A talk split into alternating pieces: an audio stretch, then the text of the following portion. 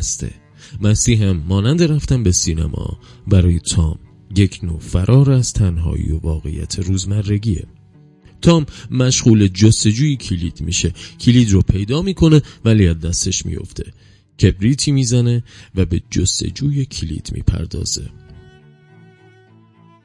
کلید و کبریت هر دو نمادهایی از امید و راهگشای خانواده وینگفیلدن که دست تامه. ویلیامز با این صحنه سازی همچنان از قبل اتفاقات رو خبر میده. تام میگه من خیلی منگ بودم. یه شکاف باریک. کلیدم باید درست همینجا بیفته. منگی تام مجازاً اشاره به ضعف و ناتوانی اون تو حل مشکلات خانواده داره. شکاف باریک سمبل مشکل اصلی و لاینحل اونها. و همونطور که گفتیم کلید نماد راه حل اون مشکله که متاسفانه در دستان تامه که باید با تمام مستی و ناتوانی اون گره کور خانواده رو باز کنه. تام بعد از ورود به خانه شب خودش رو برای لورا تعریف می‌کنه که به سینما رفته و نمایش ها و فیلم های مختلفی رو دیده. از تنوع و البته بیرتی موضوعات فیلم و نمایش میشه فهمید تام به هر ریسمانی برای فرار از فکر و خیال چنگ زده. اون از جیبشی شال گردن با نقش رنگین کمان. درست همونقدر رنگارنگ مانند فیلم ها و برنامه های اون شب در میاره و به لورا میده و میگه که شعبت باز برنامه نمایش به اونها یادگاری داده و حالا تام اون رو به لورا هدیه میده. انگار می‌خواست. زندگی لورا هم رنگارنگ شه. تا فرصتی برای فکر به مشکلات نداشته باشه. رنگین کمان که مرتبط با اسب تکشاخ شیشه ی لوراست نماد جادو یا همون مجیکه. حالا که به نقش رنگین کمان رسیدیم اجازه بدید وارد افسانه تکشاخ بشم تا بدونیم اصلا این موجود چیه که ریفر اصلی داستان ماست.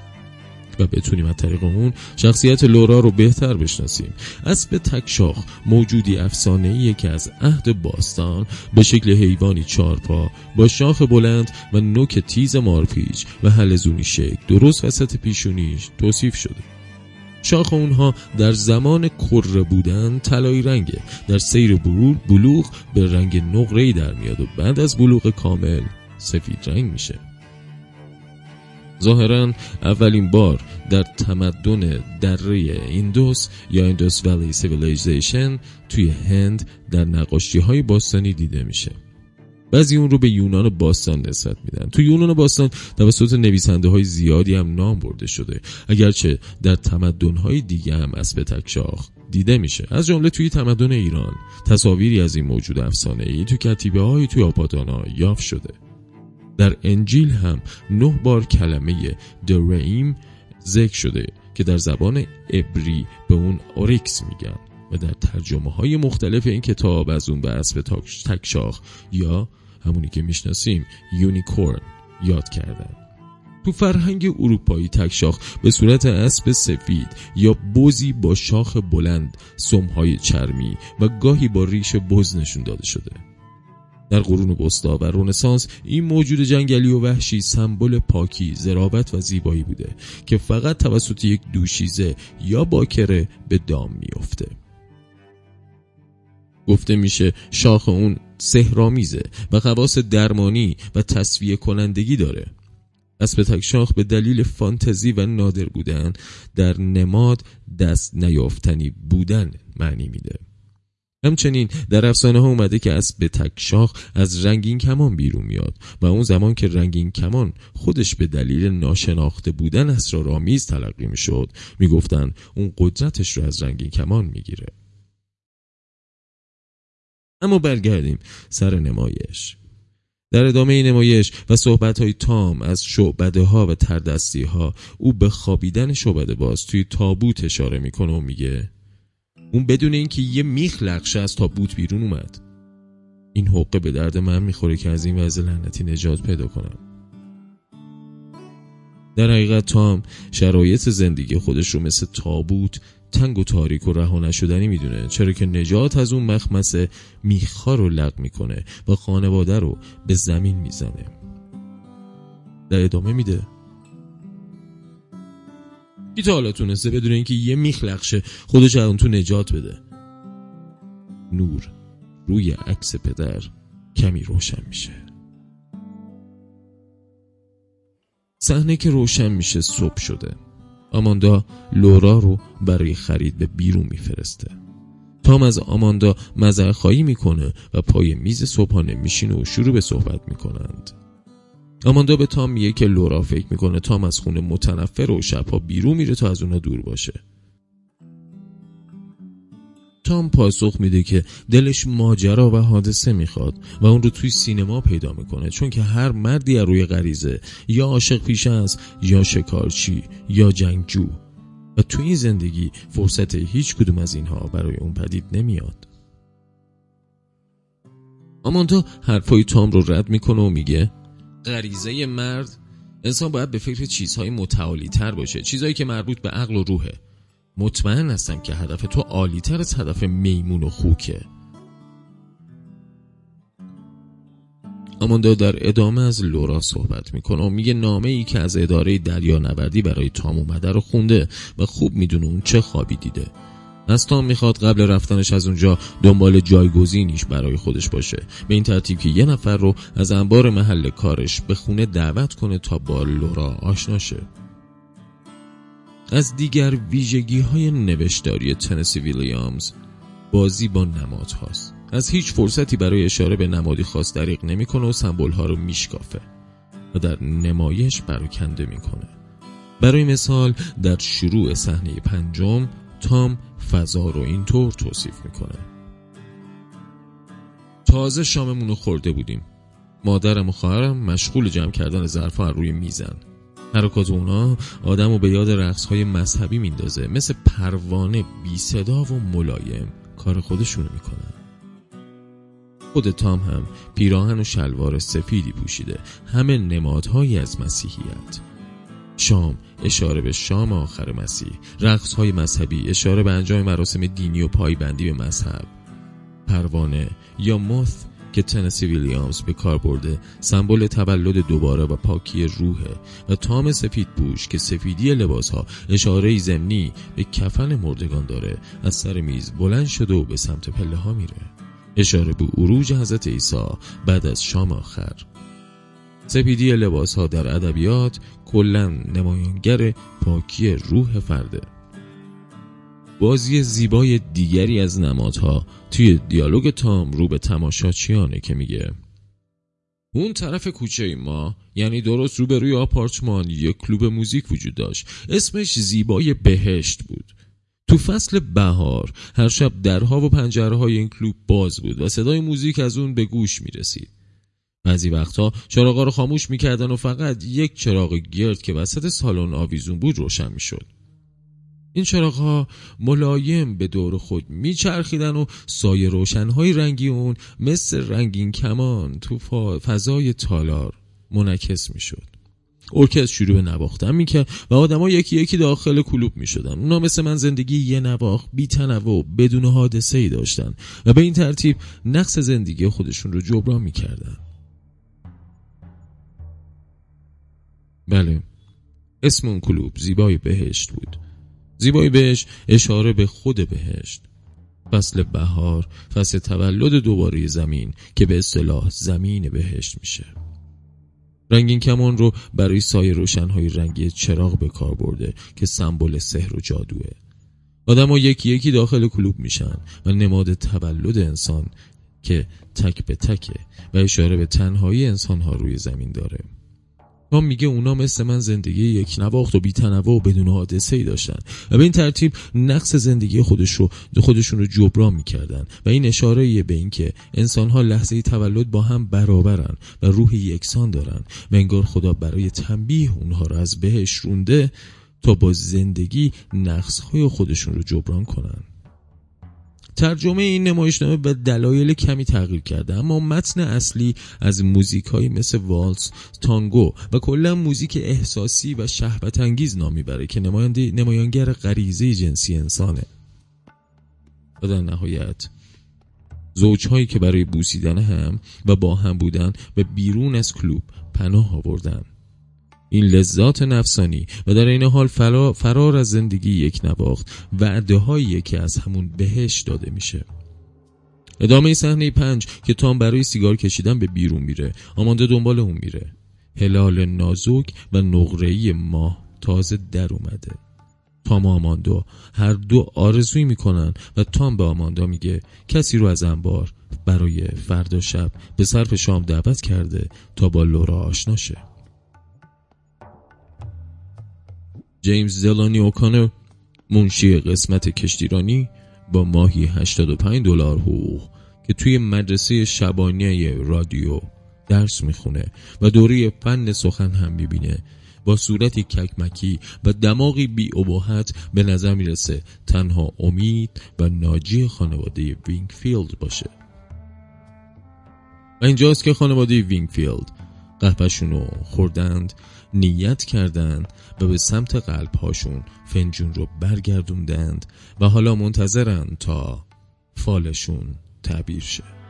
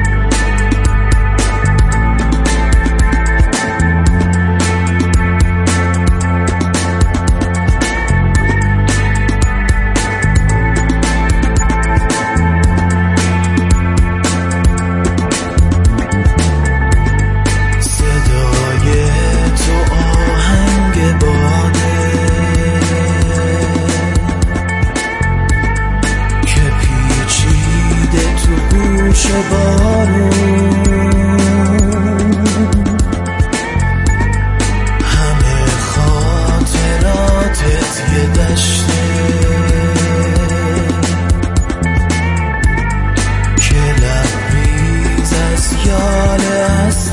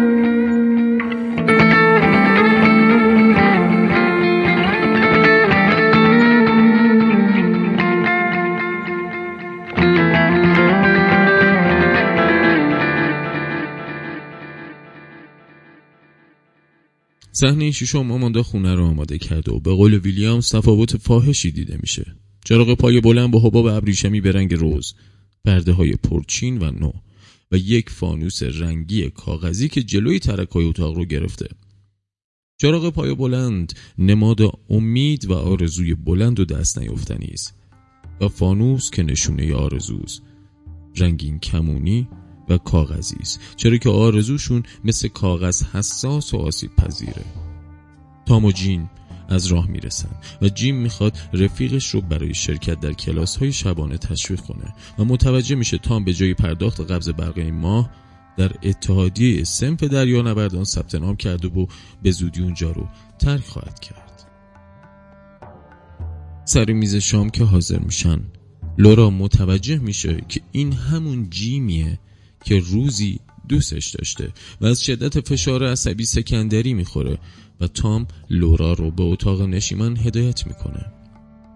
بارون شروع به باریدن می‌کنه و تام دعای سفره رو می‌خونه. در این صحنه می‌بینیم جیم هم روزنامه می‌خونه و با توصیفات تام از گذشته و حال جیم می‌فهمیم که اون در یک مسیر رو به پیشرفت در حال حرکته.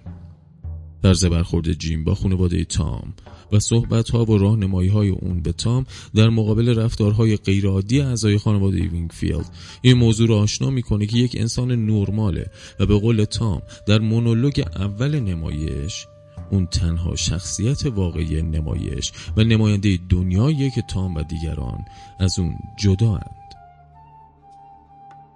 سکندری خوردن لورا شباهتی به داستان کوتاه پل اثر کافکا داره. زمانی که پل متروک و تنها با نهایت کمبود اعتماد به نفس و احساس بیارزشی برمیگرده تا تنها رهگذری که بعد از سالها می‌خواد از روش عبور کنه رو ببینه و همونجا میشکنه.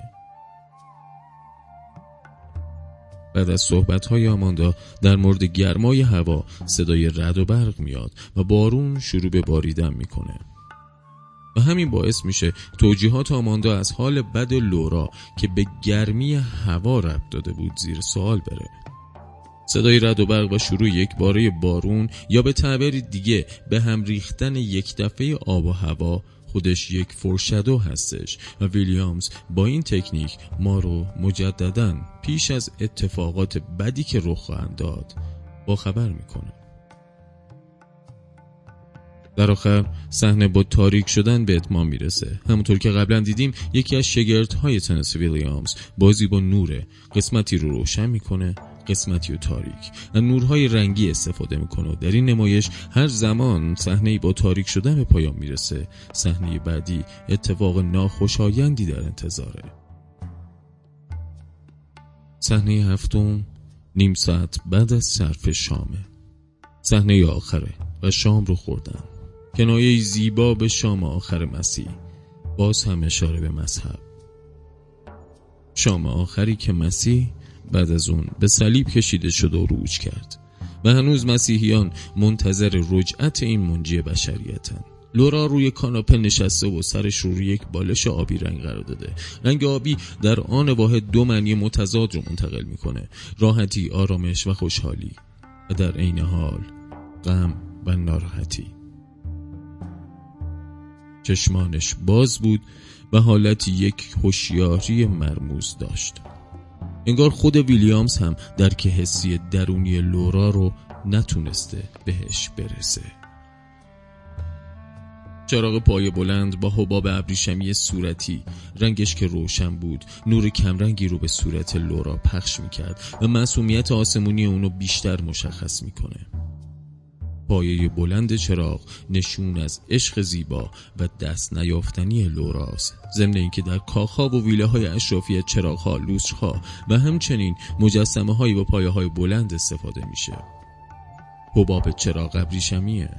ابریشم گرون اشرافیت خوشحالی و راحتی رو تدایی می‌کنه.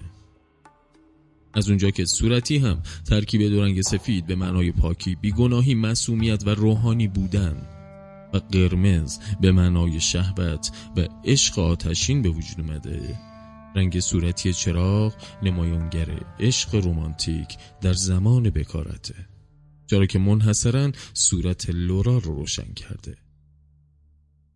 این نوع نگاه اشرافزادگی و نجیب زادگی رو ویلیامز در ابتدای صحنه دوم هم به لورا نسبت داد. همون جایی که بهتون گفتم مشغول تمیز کردن عروسک های شیشه ایش بود و مادرش عصبانی از راه رسید.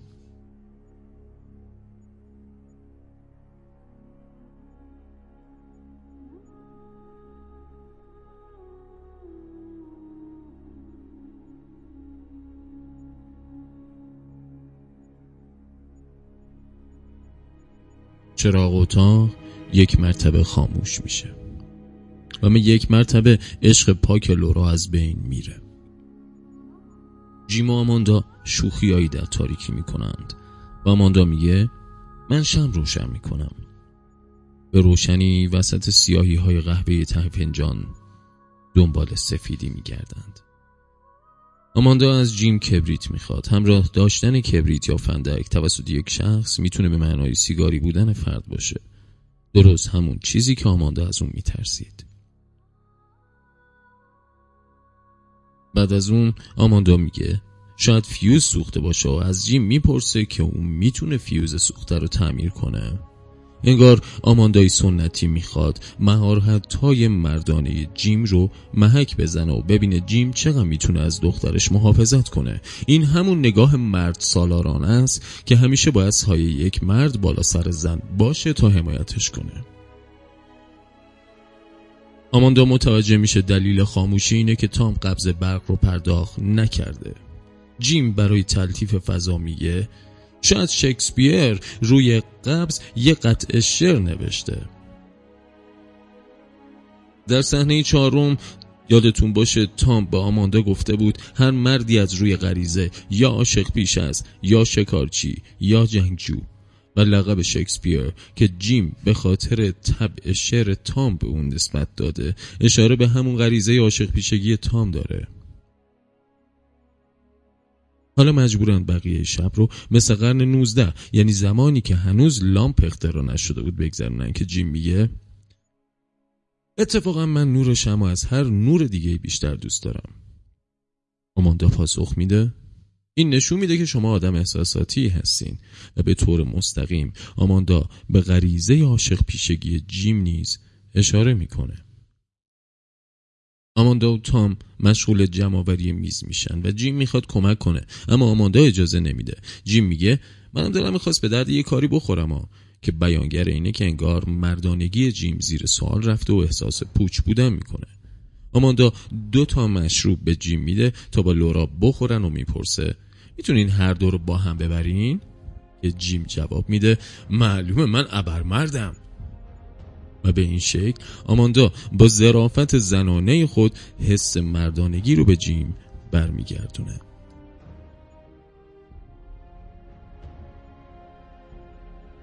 آماندا با ظرفا به آشپزخونه و میره و به تام میگه خب تام پیشبند تو ببند. اینجا آماندا مردانگی تام رو زیر سوال می‌بره و این مفهوم رو انتقال میده. حالا که فیوز رو بلد نیستی تعمیر کنی. خرج خونه رم نمی‌تونی بدی. پول برق رو هم پرداخت نکردی. پس باید مثل یک زن خونه دار کار کنی. جیم به سراغ لورا در اتاق نشیمم میره. روزنامه ای روی زمین پهن می‌کنه و شمها رو روی اون می‌گذاره تا آب شمها روی زمین نریزه. خودش هم روی زمین میشینه و از لورا هم همین درخواست رو می‌کنه. شروع به صحبت می‌کنن و جیم می‌فهمه لورا همون بلوروز یا روز آبیه. جیم تازه متوجه مشکل پای لورا میشه و سعی می‌کنه به اون اعتماد به نفس بده. جیم از لورا در مورد کارهایی که بعد از فارغ و تحصیلی انجام داده می‌پرسه و متوجه میشه لورا تمام وقتش رو تو این 6 سال با کلکسیون عروسک های شیشه ای صرف کرده.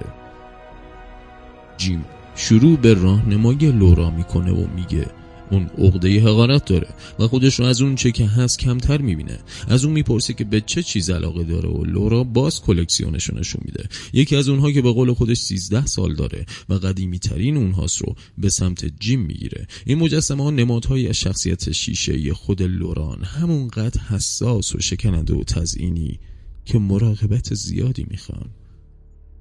جیم از گرفتن مجسمه خودداری می‌کنه و میگه دستام عادت به گرفتن چیزای لطیف نداره.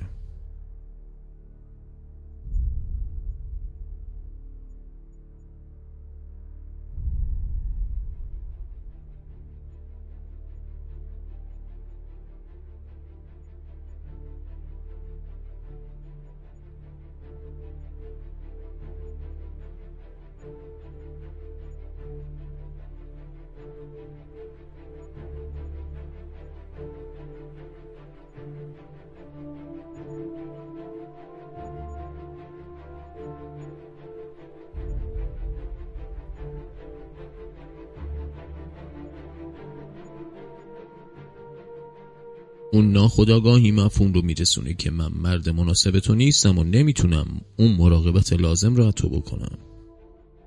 ویلیامز با این دیالوگ همچنان سعی داره ما رو از قبل از آخر ماجرا باخبر کنه. جیم فکر می‌کنه نسل اسب تکشاخ از بین رفته و باید از تنهایی رنج بکشه اما لورا پاسخ میده.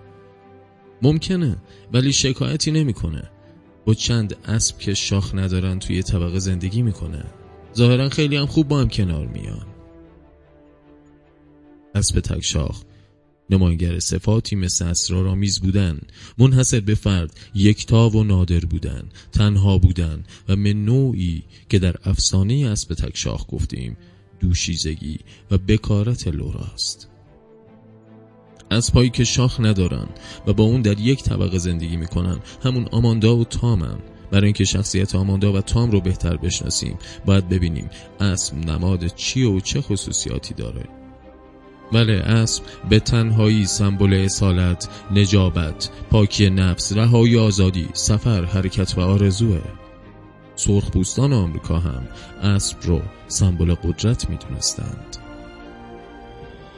جیم سپس پنجره رو باز می‌کنه. باز کردن پنجره در ادبیات هولک دادن و تشویق آدم ها به دنیای بیرون و شکستن شیشه انزوا و تنهاییشون. سپس متوجه کلوپ موزیک روبروی خونشون میشه. لورا درخواست می‌کنه که او کلوپ برن. لورا از رفتن ممانعت می‌کنه و جیم برای متقاعد کردن اون از بین بردن عقده حقارتش به یک بار سمت لورا برمیگرده و به میز عروسک های شیشه ایش برخورد می‌کنه.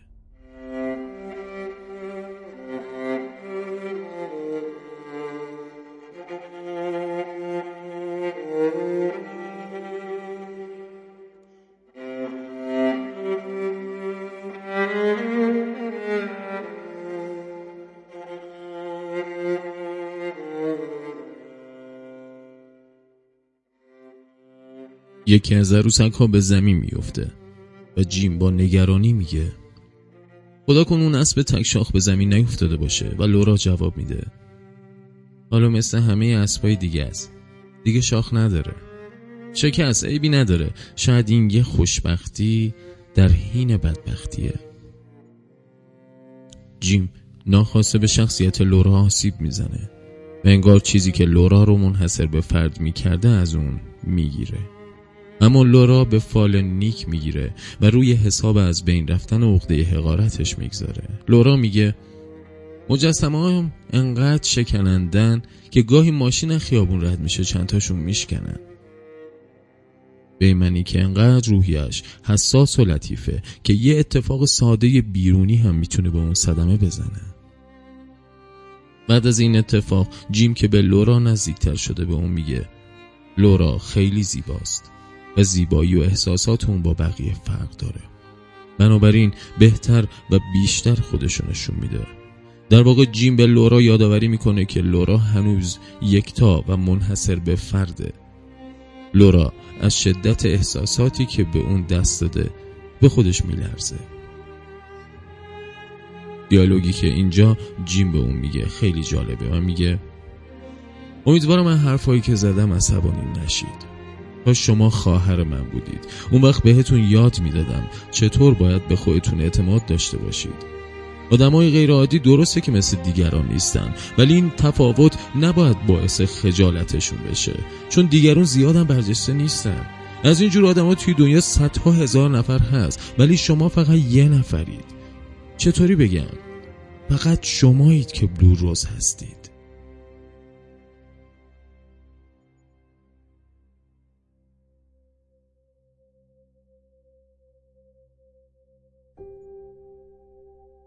جیم سیگاری روشن می‌کنه و خیال ما و آماندا راحت میشه که سیگاریه.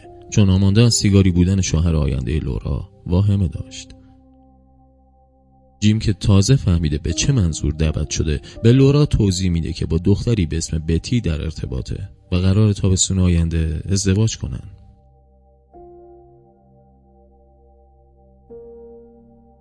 لورا مجسمه اسب تکشاخ رو برای یادگاری به جیم میده و گرامافون رو کوک می‌کنه و همونجا آماندا با پارچه آب میوه سر می‌رسه.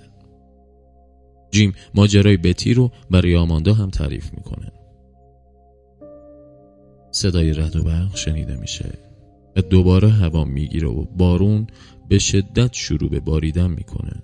جین خونه رو ترک می‌کنه و آماندا و تام بحثشون میشه. تام می‌خواد خونه رو ترک کنه و میگه که به سینما میره. آماندا میگه یه مادر تنها یه خواهر افلیج و بیکار. مبادا اجازه بدید چیزی مانع تفریح خودخواهانه تو بشه. تام در جواب میگه تو هرچی بلندتر راجع به خودخواهی من داد بزنی من زودتر میرم. سینما هم نمیرم. و آماندا میگه هر جا می‌خوای برو. از ما میشنوی برو کره ماه. پسر خودخواه خیال باف. تام لیوان آب میور رو روی زمین پرت می‌کنه با صدای شکستن لیوان جیغ لورا خروج تام از خونه و صدای کوبیدن در و صدای موسیقی کلوب که بلندتر شنیده میشه. یکی ویژگی دیگه سبک ویلیامزه.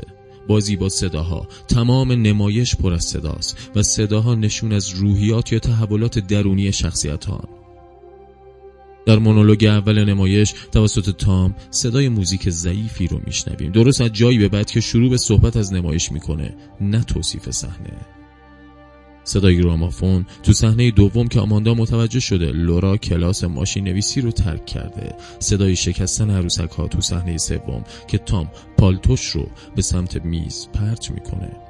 صدای ویالون در انتهای صحنه پنج زمانی که آماندا با دیدن هلال نقره ماه آرزوی خوشبختی می‌کنه.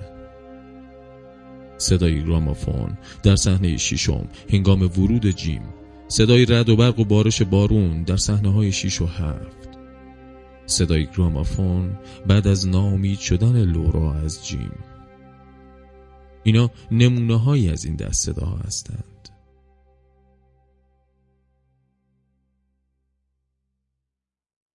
نکته جالب دیگه ای که تو این نمایش وجود داره کاربرد روزنامه است. ظاهرا تنها کسی که در این نمایش روزنامه می‌خونه تامه. جیم فقط صفحه ورزشی می‌خوند. انگار تنها شخصیت واقع گرا توی نمایش تامه. تو صحنه پنجم آماندا روزنامه رو در ایوان پهن می‌کنه و روی اون مینشینه. جیم زیر شمها میگذره تا آب شمها روی زمین نریزن. جای دیگه ای هم جیم آدامس خودش رو لای یک تیکه روزنامه میپیچه. با آگاهی که از وقایع نوشته شده تو روزنامه داریم که دنیا در آستانه جنگ جهانی دومه چنانکه تام در مونولوگ اول نمایش میگه اسپانیا جنگ های داخلیش هم شروع شده و در صحبتهاش با جیم می‌فهمیم که داره رفته رفته به آمریکا می‌رسه. اما این آدم ها حتی جیم که به گفته تام تنها شخصیت واقعی نمایشه بی تفاوت نسبت به دنیای بیرون سعی در حل و فصل دقدقه های شخصی خودشون دارن و طوری به روال عادی زندگی خودشون ادامه میدن که انگار از این پس فقط اتفاقات خوب در انتظار اونهاست. به همین دلیل روزنامه برای اونها یک ابزار ارزان و قابل دسترسه که هر کجا کارایی داشته باشه از اون استفاده می کنند. دوست قسمت پایانی نمایش که مونولوگ زیبایی از تامس رو با ترجمه استاد فقید حمید سمندریان می‌خونیم.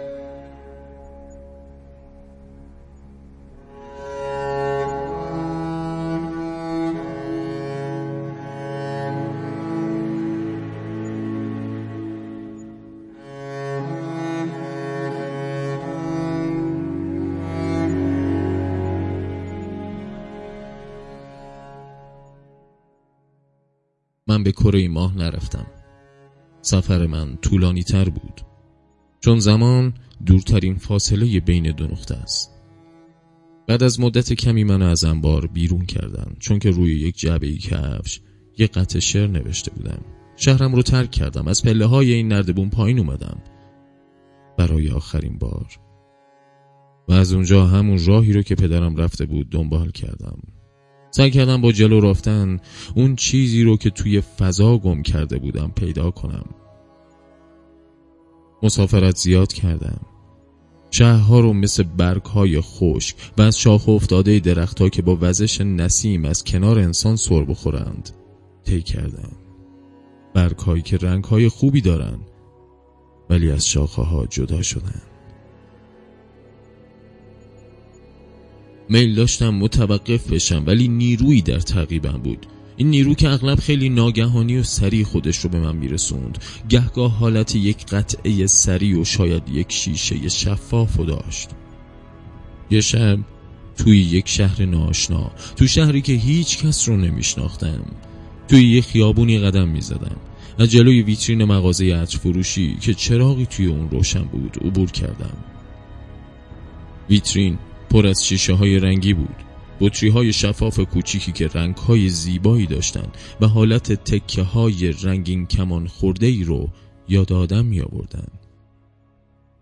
یکو خواهرم دستشو روی شونم می‌گذاره و من بر میگردم و تو چشاش نگاه می‌کنم. لورا من سعی کردم تو رو فراموش کنم ولی بیشتر از اون چه که فکر می‌کردم وفادار بودم. سیگاری آتیش می‌زنم. من خیابون عبور می‌کنم. به یه سینما میرم. نوشیدنی می‌خورم. با اولین غریبه ای که برخورد کنم مشغول صحبت میشم. شاید آتشی که سینم رو میسوزونه خاموش بشه. شمها رو خاموش کن لورا. چون این روزا دنیا رو رد و بر روشن کرده شمها رو خاموش کن لورا. خداحافظ لورا.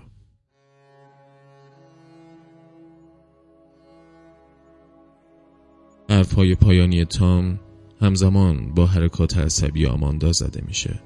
لورا روی نیمکت دراز کشیده موی سیاه لورا صورت اون رو پوشونده. در پایان صحبت تام سر خودش رو بلند می‌کنه و به مادر خودش لبخند می‌زنه.